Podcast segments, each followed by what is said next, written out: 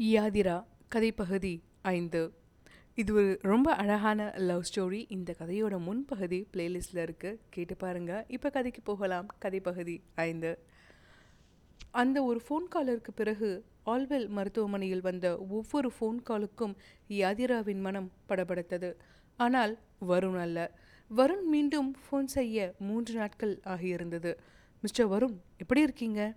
Doctor நீங்கள் சொன்ன மாதிரி என்னோட ரோலை செகண்ட் ஹீரோக்கு விட்டு கொடுத்துட்டேன்.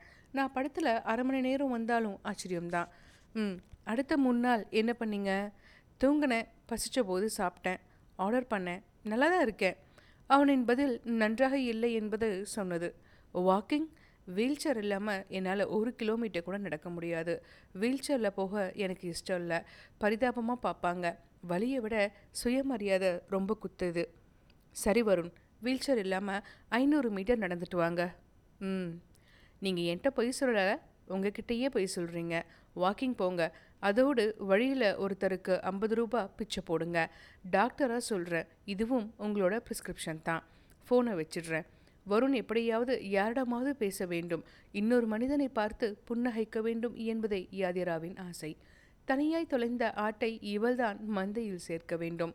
உண்மையை சொல்ல வேண்டுமானால் வருணுக்கு வெளியில் போக விருப்பமே இல்லை.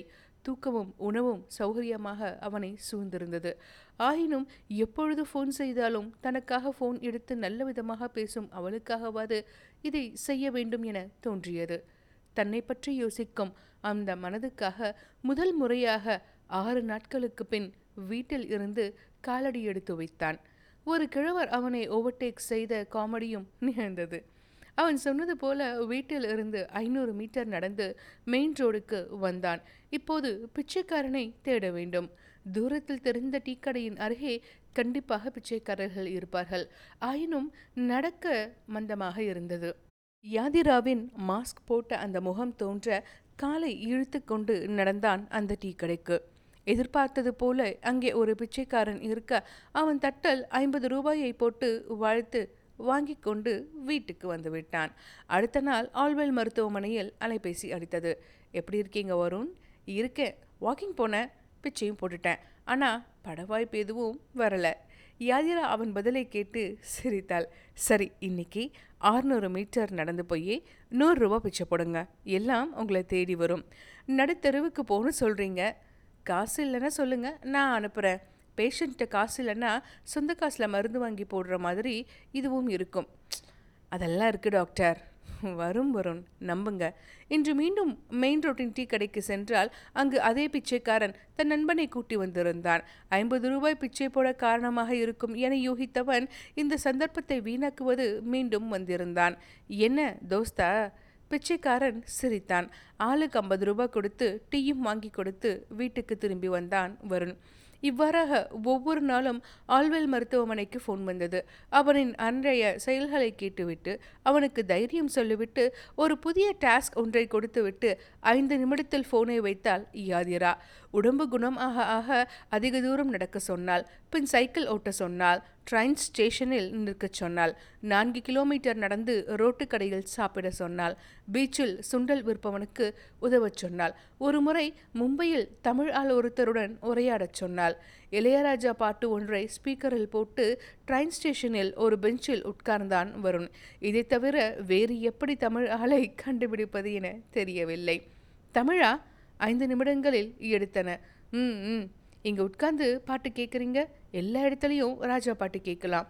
எவ்வளோ நாள் ஆச்சு? தமிழை பேசி என்றவுடன் சேர்ந்து மதிய உணவு சாப்பிட்டான்.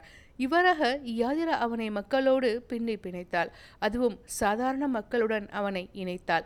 அவனின் தனிமையை துரத்தினாள்.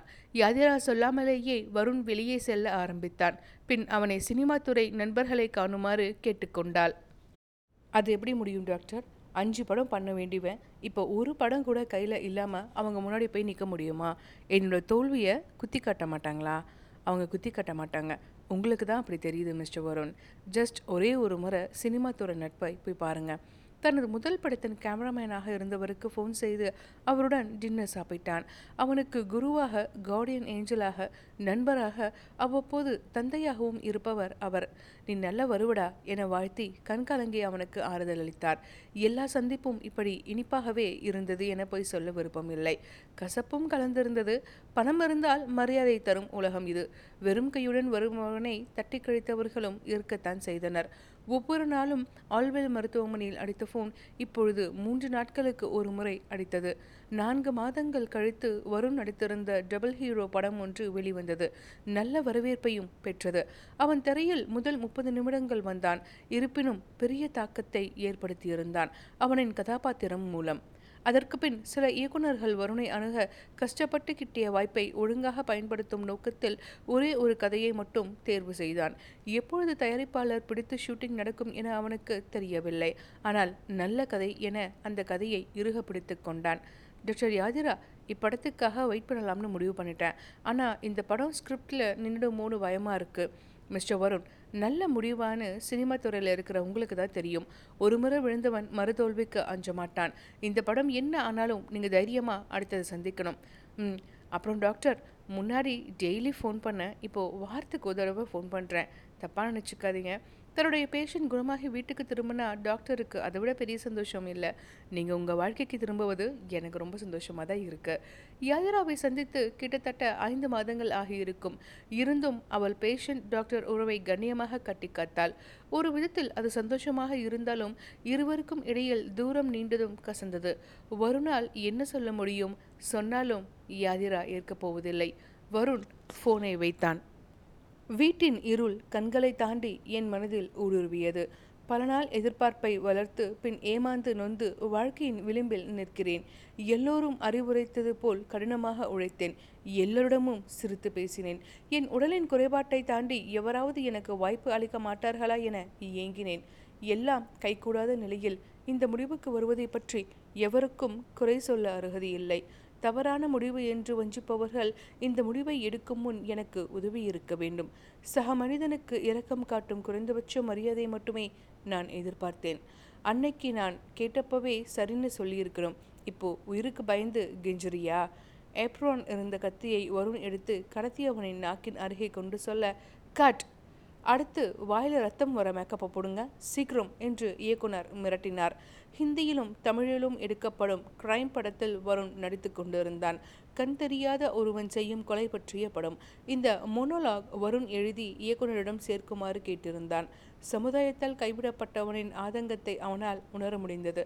அதை படத்தில் காட்டுவது முக்கியம் எனவும் தோன்றியது. மோனோலாக் முடிந்ததும் இயக்குனர் பாராட்டினார். பல நாள் காத்திருந்தால் ஸ்கிரிப்ட் படமாக்கப்பட முன் இருந்த நிச்சயமற்ற நிலையிலிருந்து நிலையான வெற்றிக்கு மாறப்போகிறோம் என நம்பிக்கை பிறந்தது வருணுக்கு. இப்பொழுது யாதரவுக்கு ஃபோன் செய்வதில்லை வருண். எமர்ஜென்சி சர்ஜரியில் இருக்கிறாள் என பதில் வந்தால் முன்பு போல காத்திருப்பதில்லை. இப்பொழுது ஃபோனை வைத்து விடுகிறான். உண்மைதான் குணமாகிய பின் டாக்டரை எதற்கு பார்க்க வேண்டும்? இருப்பினும் இதயத்தின் ஓரத்தில் எப்படி இருக்கீங்க? எனும் கேள்வி ஒலித்தது. நல்லா இருக்கேன் டாக்டர் யாதிரா என்று மனதுக்குள்ளேயே பதில் சொல்லி கொண்டான். படப்பிடிப்பு முடிந்து ஹிந்தியிலும் தமிழிலும் ஒரே நாளில் வெளியிடப்படும் அந்த நல்ல நாள் வந்தது. தன் ரசிகர் மன்று மும்பையில் இருந்தாலும் தமிழ்நாட்டில் தமிழில் வரும் படத்தை முதலில் காண துடித்தான் வருண். ஆல்வெல் மருத்துவமனையில் யாதிராவை சந்தித்து கிட்டத்தட்ட ஒரு வருடத்தை தொடர்ந்திருந்தது. இதுவரை யாதிரா தன் பர்சனல் நம்பரை கொடுக்கிறதால் மீண்டும் மருத்துவமனைக்கே ஃபோன் செய்தான். யாதிராவை அழைக்க விரும்பினான். யாதிராவுடனும் அம்மாவுடனும் தன் தமிழ் படத்தை பார்க்க ஆவலாக இருந்தான் வருண். டாக்டர் யாதிரா லீவில் இருக்காங்க சார் நாளைக்கு திரும்ப ஹாஸ்பிட்டல் வரும்போது தான் ஃபோன் பண்ணுவேன்னு சொன்னுங்க ப்ளீஸ் சார் அவங்க மூணு மாதம் லீவ் எடுத்திருக்காங்க. வருணுக்கு தூக்கி வாரி போட்டது. சுற்றி வரும் குட்டி நாயைப் போல மருத்துவமனையை சுற்றி வருபவள் யாதிரா. மூன்று மாத லீவ் ரொம்ப விசித்திரமாகத்தான் இருந்தது. ஏன் மூணு மாதம் போயிருக்காங்கன்னு தெரியுமா? இல்லை சார் தெரியாது. அவங்க நம்பர் ஏதாவது இருக்கா? இல்லை சார் அதெல்லாம் கொடுக்கக்கூடாது நர்ஸ் ஃபோனை வைத்தாள் அடுத்த வாரத்துக்கு சென்னைக்கு புக் செய்திருந்த ஃப்ளைட் இன்றே சென்னை போக வேண்டும் என தோன்றியது. யாதிரா இவரிடம் எதுவும் சொல்லவில்லை. சொல்லவும் மாட்டா. ஆனால் அம்மாவின் ஞாபகம் வர தன்னை கட்டுப்படுத்தி கொண்டு இவ்வ வாரத்தில் மும்பையில் இருந்து என்ன செய்ய முடியுமோ அதை செய்தான். நண்பர்களுக்கு ஃபோன் செய்து மருத்துவமனையின் அருகே ஓடும் கால் டாக்ஸி ஆட்டோக்களை விசாரிக்க வைத்தான். ஒரு ஆட்டோக்காரர் யாதிராவின் வீட்டை காட்டினார். அவளை பற்றி எந்த தகவலும் தெரியாமல் இருப்பது அவனின் பீதியை மேலும் அதிகரித்தது. அம்மாவுடன் சென்னையில் இறங்கியதும் ஹோட்டலில் அம்மாவையும் உதவிக்கு ஆளையும் வைத்துவிட்டு யாதிராவின் வீட்டுக்கு விரைந்தான். ஏன் இவ்வளவு தாமதமாக வந்திருக்கிறாய்? என பூட்டிய வீடு அவனை கண்டு சிரித்தது. இந்த வீட்டை விட்டால் அவனுக்கு யாதிராவை பற்றி எதுவுமே தெரியாது என்பதால் அந்த வீட்டையே வெறித்து பார்த்து கொண்டிருந்தான். தம்பி யார் நீங்க? என வாசுதேவன் வீட்டு முன்னாடி இவ்வளோ நேரமாக நிற்கிறீங்க அந்த காலனியின் செக்யூரிட்டி கேள்வி கேட்டான். அதிர்ச்சியில் இருந்த அவன் இல்லை இங்கே யாதிரான்னு ஒரு டாக்டர் இருப்பாங்களே அவங்க எங்கே? அவங்க குடும்பம்லாம் எங்கே? அதெல்லாம் தெரியாதுங்க. ஆனால் ஒரு மாதத்துக்கு முன்னாடி டூர் போகிறோம்னு சொன்னாங்க. அவங்க நம்பர் இருக்கா? மிஸ்டர் வாசுதேவனோட நம்பர் இருக்குது வேணுமா சார் நம்பரை வாங்கி கொண்ட வருண் உடனடியாக அவரை தொடர்பு கொண்டான். Hello mister Vasudevan. Yes doctor யாதுராவோட அப்பா? இப்பொழுது மறுமுனை அவனின் நோக்கத்துக்காக அமைதி காத்தது. சார் நான் வருண் டாக்டர் யாதுராவோட பேஷண்ட் அவங்கள பார்க்கணும். இல்லைப்பா அவங்களுக்கு யாரையும் பார்க்க விருப்பம் இல்லை. சார் எனக்கு தெரியும் நீங்கள் அவங்க கூட தான் இருக்கீங்கன்னு. நான் அவங்கக்கிட்ட பேசணும். ப்ளீஸ் டிஸ்டர்ப் பண்ணாதீங்க. சார் ஃபோனை ஸ்பீக்கரில் போடுங்க. அவங்க பேசாட்டியும் நான் பேசுறதை அவங்க கேட்கணும் டாக்டர் யாதிரா கேட்குதா மறுமுனை பதில் சொல்லவில்லை. Okay fine. பேசாத நான் பேசுகிறேன் என்னோட முதல் தமிழ் படம் வெளியே வருது. அதை உன் கூடவும் அம்மா கூடவும் நாளைக்கு ஃபர்ஸ்ட் டே ஃபஸ்ட் ஷோ பார்க்கணும்னு ஆசையாக தமிழ்நாடு வந்திருக்கேன். என் உயிரை ரெண்டு தடவை காப்பாற்றிருக்கீங்க ஹாஸ்பிட்டலையும் மும்பையிலையும் நீ இல்லாமல் என்னால் இந்த வெற்றியை கொண்டாட முடியாது. நான் உன்னை பார்க்கணும். ஹலோ ஹலோ லைன் கட்டால ஆனால் யாரும் பேசவும் இல்லை. சில நொடிகள் கழித்து தம்பி நாளைக்கு அம்மாவோட ஷோ பாருங்க. இல்லை நான் டாக்டர் யாதராட்ட பேசியே ஆகணும். தம்பி ரெண்டு நாள் கழித்து அட்ரஸ் அனுப்புகிறேன் வந்து பாருங்க. வாசுதேவன் ஃபோனை கட் செய்தார். யதிரா என்ன ஆச்சு உனக்கு? இத்தனை நாள் தொலைபேசியில் என் உயிரை கெட்டியாக பிடிச்சிருந்தவ இப்போ ஏன் ஃபோன் பேசக்கூட மறுக்கிற? யதிரா கதை பகுதி ஐந்து நிறைவடைந்தது.